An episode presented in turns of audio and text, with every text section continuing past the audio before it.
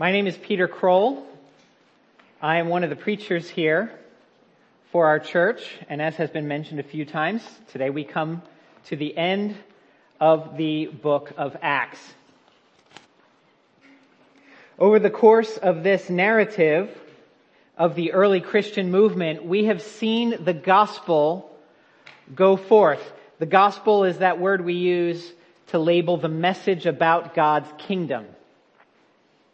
And that message has faced many setbacks and obstacles, and it has overcome them all. This message and the kingdom it presents has proven to be unstoppable. That's been the theme of our series. Because it could not be stopped by the absence of Jesus when he relocated from earth into heaven. It could not be stopped by the pressure of pain, whether external or internal to the Christian community. It could not be stopped by the inconsistency of results, whether the message was accepted or rejected. It could not be stopped by the rampant existence of prejudice, which normally threatens to rip societies apart. It could not be stopped by the weakness of leadership when weak and sinful people attempt to exercise authority as shepherds under Jesus. And it could not be stopped by the failure of politics and politicians who refuse to do that which is right and just. The message of God's kingdom has overcome every one of these things and it continues to flourish. Now, outwardly, things look not so great. We're at a point in the story where Jesus' appointed messenger, a guy named Paul, is under house arrest in Rome, awaiting trial before Caesar. He has been wildly misunderstood and misrepresented. The size of his following has been less than stellar of late. But all that matters to him is that he shows people Jesus. Because by finding Jesus, they will find life and salvation. And such things in the hands of God are unstoppable. Why is this message unstoppable? You can see in your outline. We'll cover four matters. It's unstoppable because it presents not condemnation but hope. It leads to salvation for all who believe. It's unstoppable because it warmly welcomes all who come and listen. And in conclusion, we will see that it, this message is unstoppable because in this message, we meet the Lord Jesus himself. Let me pray for us again and for our time in this word of God before we dig into it. Our Father in heaven, please open the eyes of our hearts. Give us eyes to see and ears that hear that we might not disbelieve, but believe what the prophets have spoken about the Lord Jesus Christ and his kingdom. Change us by this, we pray. In Jesus' name. Amen. The first reason why the message of God's kingdom is unstoppable is that it presents not condemnation, but hope. Let me read verses 17 through 22 in Acts chapter 28. After three days, he called together the local leaders of the Jews. And when they had gathered, he said to them, Brothers, though I had done nothing against our people or the customs of our fathers, yet I was delivered as a prisoner from Jerusalem into the hands of the Romans.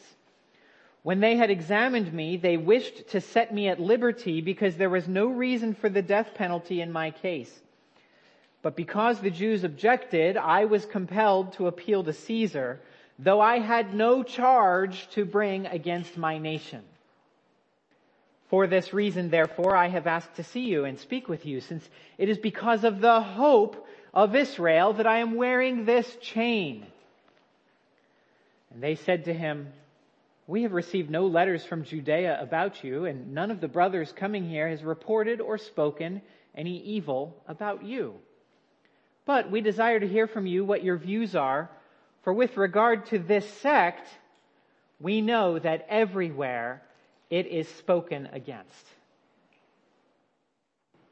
So as I said, the first thing the narrator wants us to see is that this message presents not condemnation, but hope.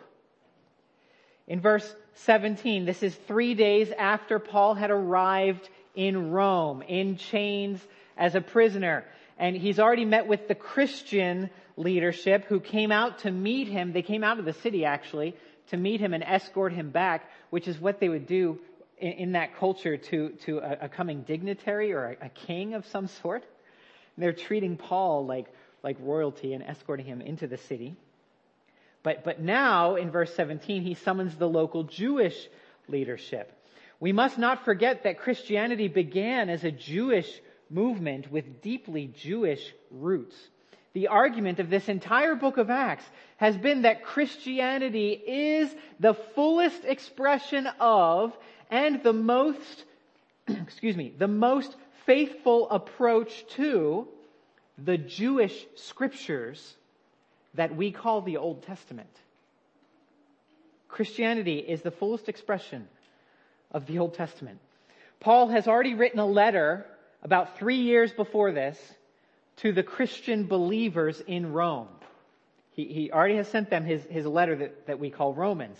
He was trying to build a relationship with them and to help heal some of the divisions between Jews and non-Jews within that community of those who had believed in Jesus. And so now here in Rome, he continues the practice he's had all along in every town he's gone to of caring deeply for his Jewish countrymen, even for those who don't yet believe in Jesus. He does that by calling their leaders together so they can hear his story and his message. This message must go to the Jew first. And so at the end of verse 17, he claims to have done nothing against his people, which is their people, our people, and he's done nothing against the customs of our fathers, the customs of our ancestors. In verse 19, he's frank with them that it was the Jews and not the Romans who had objected to Paul's message and behavior. And so he wants now to clear up whatever these Jews in Rome may have heard about him from those Jews in Judea, which is southern Palestine, Uh, in the land of Israel. And he wants to clear that up. And they confirm in verse 21 that they've heard nothing yet about Paul himself, though in verse 22 they say that they have heard about this sect. They're referring to the Christian movement. And what they've heard is troubling because this movement is spoken against everywhere. So Paul really wants to clear things up. He wants to make sure that they don't confuse the true message with whatever distorted message they have heard from those who wish to slander him or this movement. And how exactly would he summarize that message that he wants to clear up with them? He'll go into a little more detail the next day, which comes in the next paragraph. but the essence on this first day is here in verses 19 and 20. At the end of 19, he says, I have no charge to bring against my nation. In other words, I have not come with condemnation. I'm not here to condemn you. I'm not here to charge you with any wrongdoing. But, verse 20, he says, I bear this chain because of the hope of Israel. I have not come with condemnation, but with hope. I'm not here to cause any trouble to the Jewish people or the Jewish religion. In fact, I'm here to show you that the fulfillment of your hopes has arrived. Now, this point has underscored much of this book's presentation of the message about Jesus this book of Acts. It has showed us that Jesus died to give life to the world. He rose to be declared Lord of all so that he could begin setting everything right once again. God is near to everyone, having put them where they are in their precise places so they can hear this message because God wants to be found and to be known. He wants to enter into trusting and committed relationship with his people. As Paul had written to those who had already trusted in Christ in the church at Rome in his letter to these folks, he said, There is therefore now no condemnation for those who are in Christ Jesus. So we must understand that Paul's message, which is also the message of Acts, which is also the message of Jesus Christ, is that salvation is available. God does not want to condemn people. God is not out to get you. God wishes what is best for you. He doesn't have charges against you. He doesn't seek your harm. We misrepresent the message if we morph it into a message that says that God is out for blood. Now, yes, we must be honest that condemnation is the current state of affairs. But rescue is available to any who will listen, to any and all who will receive it. The hope of Israel has come. He has died. He has been resurrected, just as the scriptures have said. God's kingdom is now here and it is unstoppable. Friends, how does this apply? Please don't distort the message of God's kingdom. Let me propose two ways that we may be in danger of distorting it today. The first way we could distort this message is when we boil it down to be a message of condemnation. We boil it down to a message of condemnation. This happens when we focus so much on the world's opposition to Christ that we can't even imagine ever bridging the gap between us and them. We become known more for our criticism than for our cooperation. We're quick to tell people what they are doing wrong, and we have a very hard time seeing a productive way forward. Maybe Maybe you don't even know how to have a conversation with, say, a Muslim or a lesbian or a local business owner with a less than savory reputation. Maybe you don't know how to have a conversation with these folks in a way that acknowledges our shared humanity and the hope available in the Lord Jesus. When we do this, when we boil this message down to a message of condemnation, we communicate to the world a false picture of what God is like. We communicate that He is distant, that He is disappointed, and that He is unreachable. Now, this is not everyone's struggle, but perhaps some of you can relate. If you could give me a list of 20 things wrong with our culture and with the people around you, but you haven't ever witnessed the joy of a neighbor or a coworker or a fellow student coming to Christ. You can tell me everything that's wrong and you haven't actually seen someone come to Christ. You might be in danger of this distortion. Because this might be evidence that you have focused your message on condemnation rather than hope. But there's a second way I think we can distort the message today. Besides boiling it down to a message of condemnation, we can distort it by offering a hope that is not really hope. This happens when we're so afraid to be viewed as critical or condemning that we sugarcoat everything and give people false assurance. You know, we're really really nice. We never rock the boat. We just try to stay out of people's way and avoid doing anything that might cause them to dislike us. We don't want our classmates to make fun of us.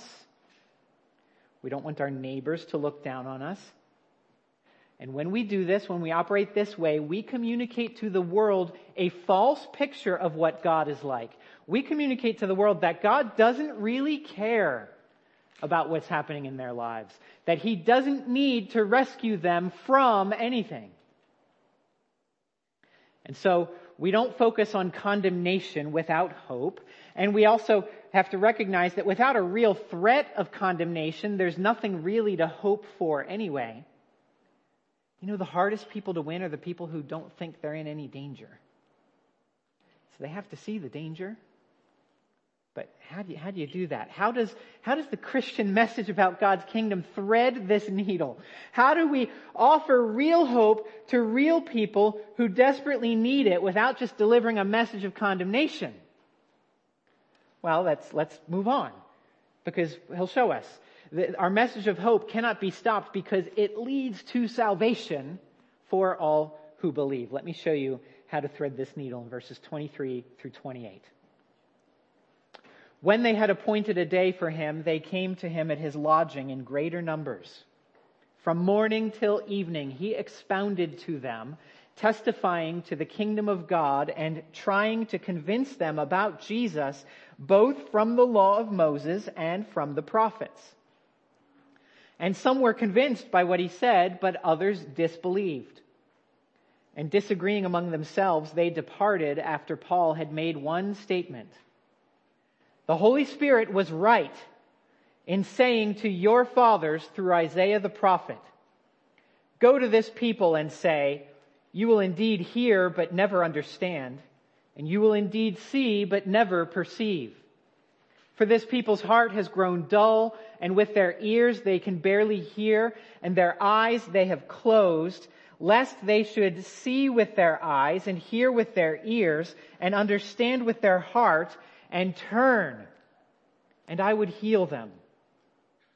Therefore, let it be known to you that this salvation of God has been sent to the Gentiles. They will listen.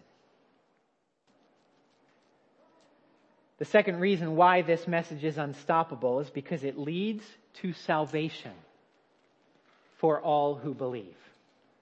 This is the direction of the message. It's leading people to salvation. And this is how we address the dilemma of offering true hope without a hopeless condemnation.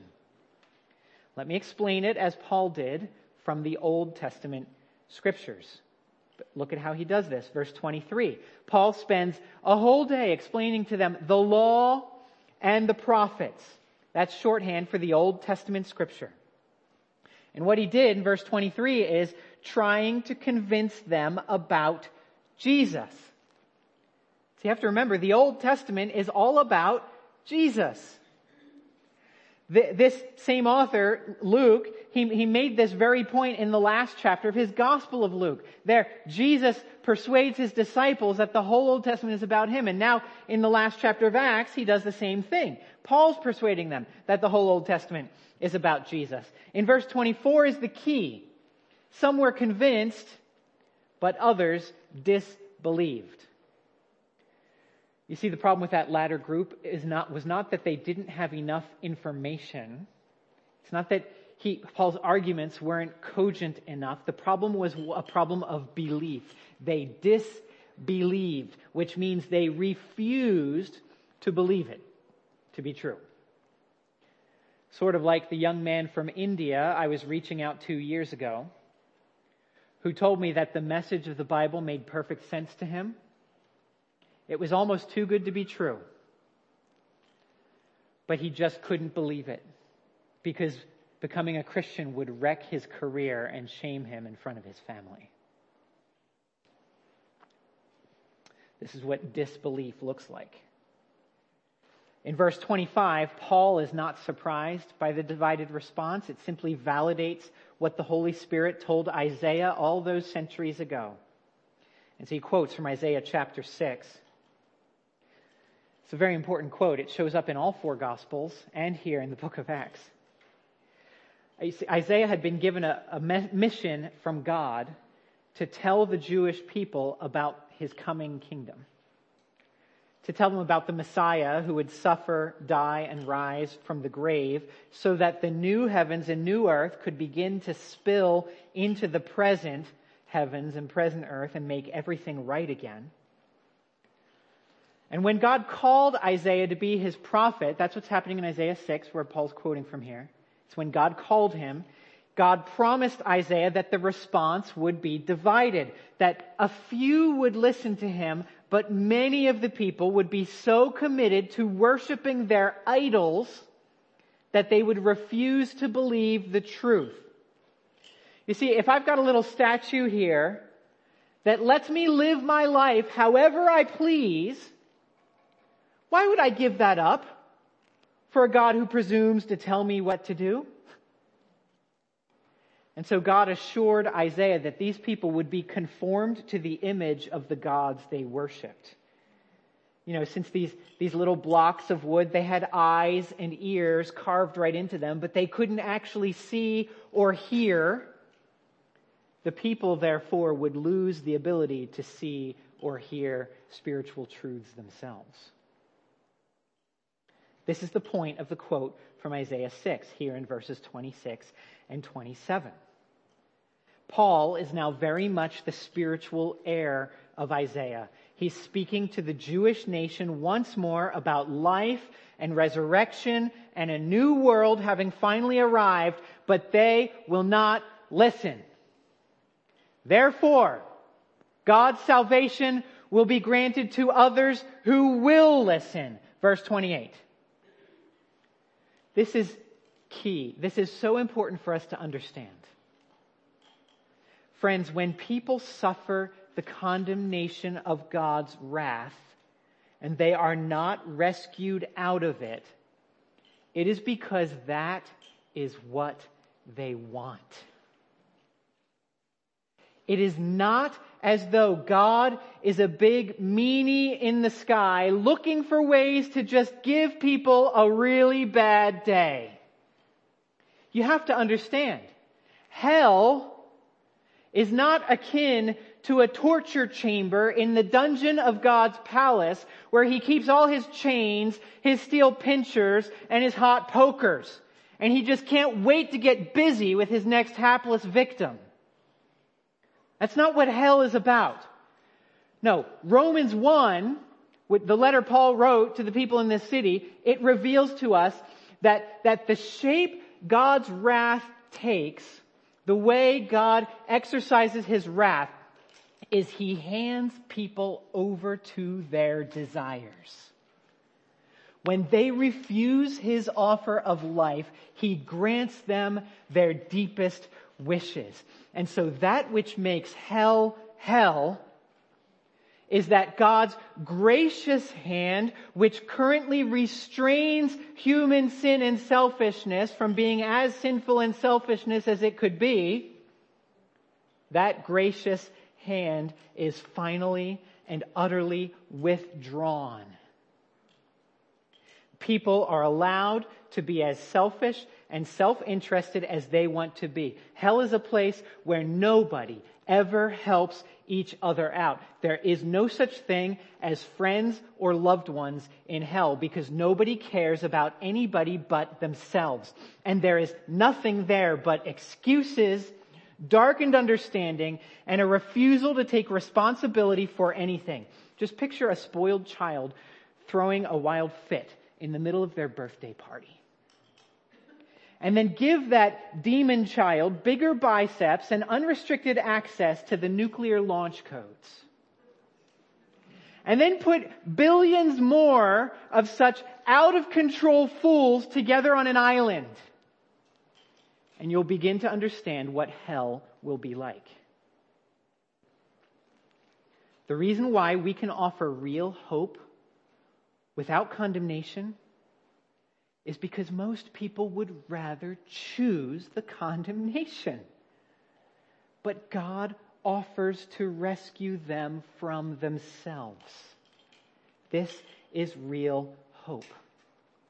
All they have to do is let go of their petty, self-interested concerns and be concerned instead with the glory and the honor of the one who made them and who loves them. They need to quit their rebellion against the King of Kings and bow the knee in humble submission. And then all will be well. This message cannot be stopped.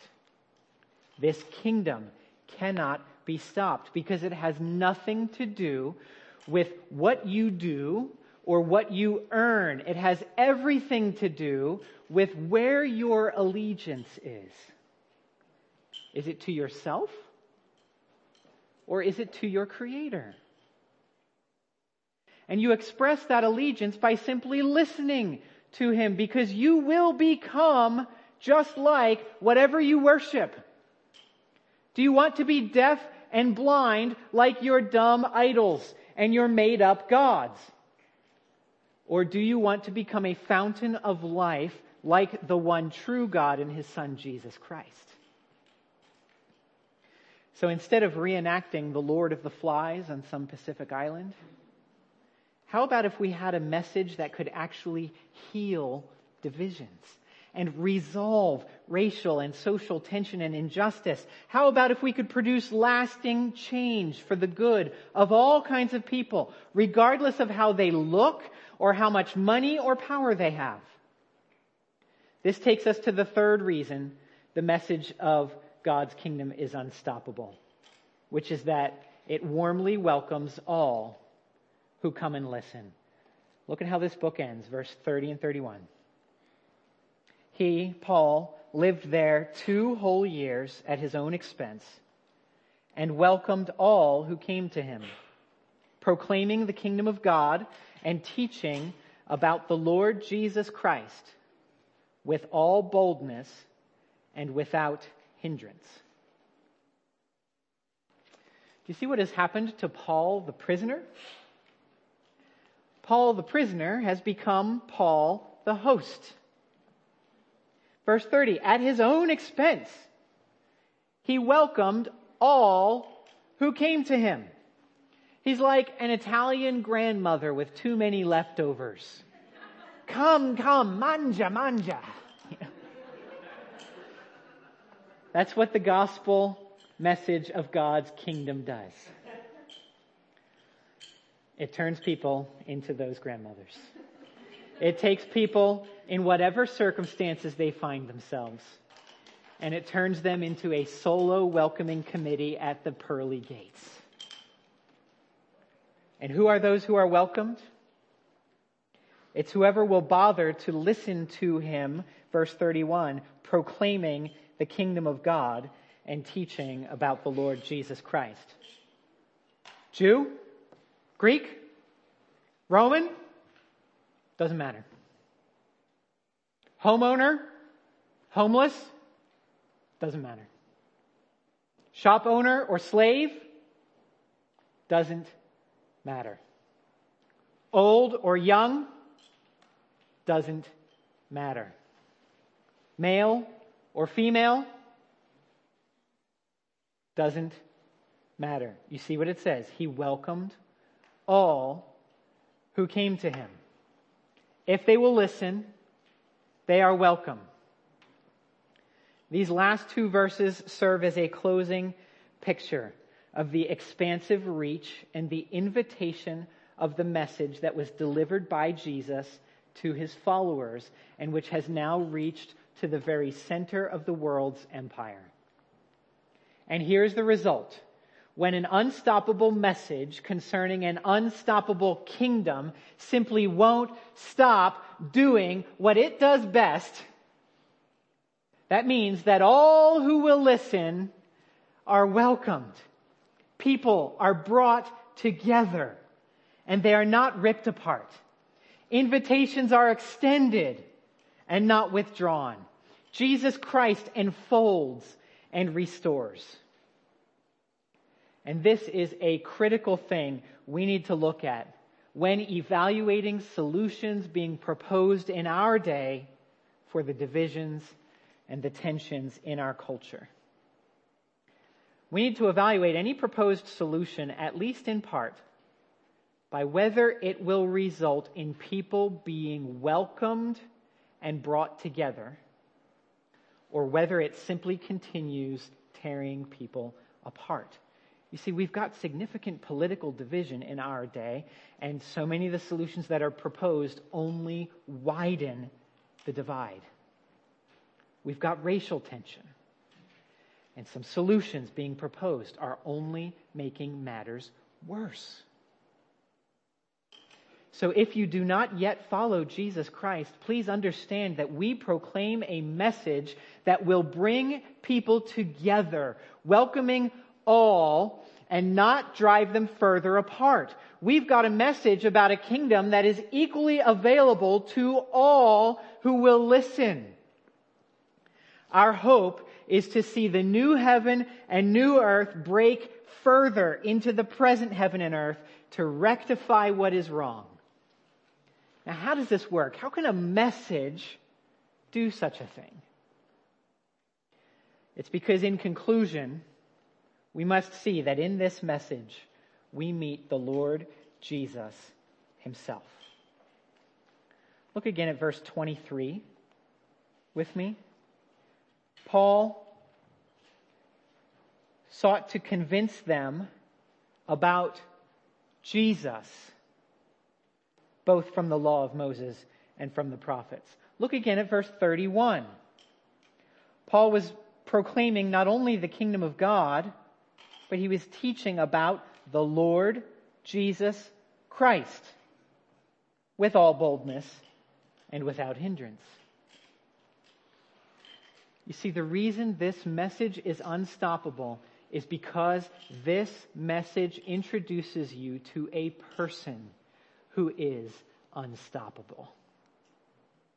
Jesus was God in heaven who came to earth and became a man. He did everything his father asked him to do, up to and including getting himself executed by the Jewish and Roman authorities. But God the Father then raised him from the dead by the power of his Holy Spirit. You see, they, they tried to execute him, they tried to shut him up.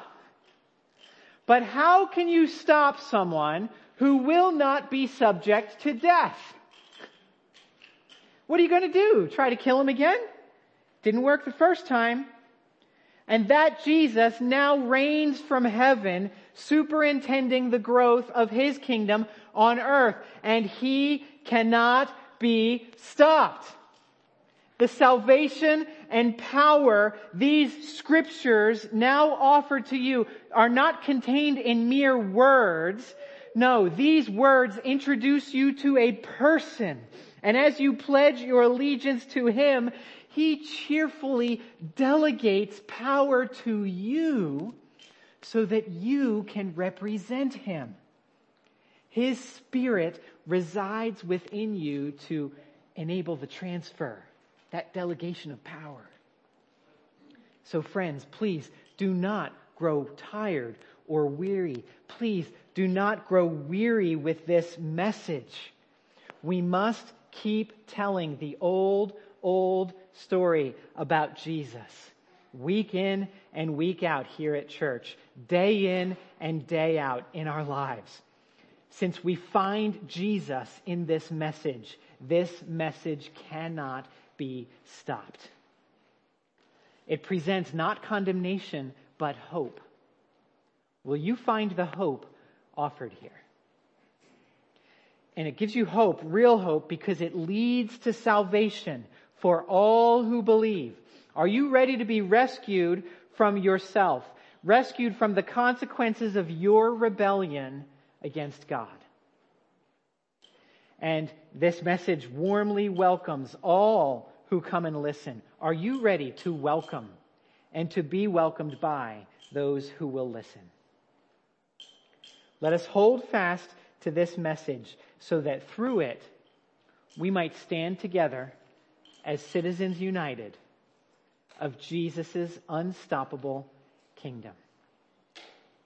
As Paul himself wrote to the people in the city in Romans chapter 15, May the God of endurance and encouragement grant you to live in such harmony with one another, in accord with Christ Jesus, that together you may with one voice glorify the God and Father of our Lord Jesus Christ. Therefore, welcome one another as Christ has welcomed you for the glory of God. Friends, if we hold on to and live out this hopeful message of Christ's welcome, it will be unstoppable. Please pray with me. Our Father in heaven, Lord, who are we that you would make us your children, that you would give us access to your Spirit and your power and your glory? Lord, help us to rest in you. Help us to stand firm and stand fast on this message. Not just condemning people, they are condemning themselves. Help us to give them a message of hope from their condemnation. Help us to love others, to welcome all who will listen, that we might see and, and witness the expansion of your kingdom, which cannot be stopped. The world can do nothing. They cannot kill Jesus again. They can try to kill us, but we know death is not the end.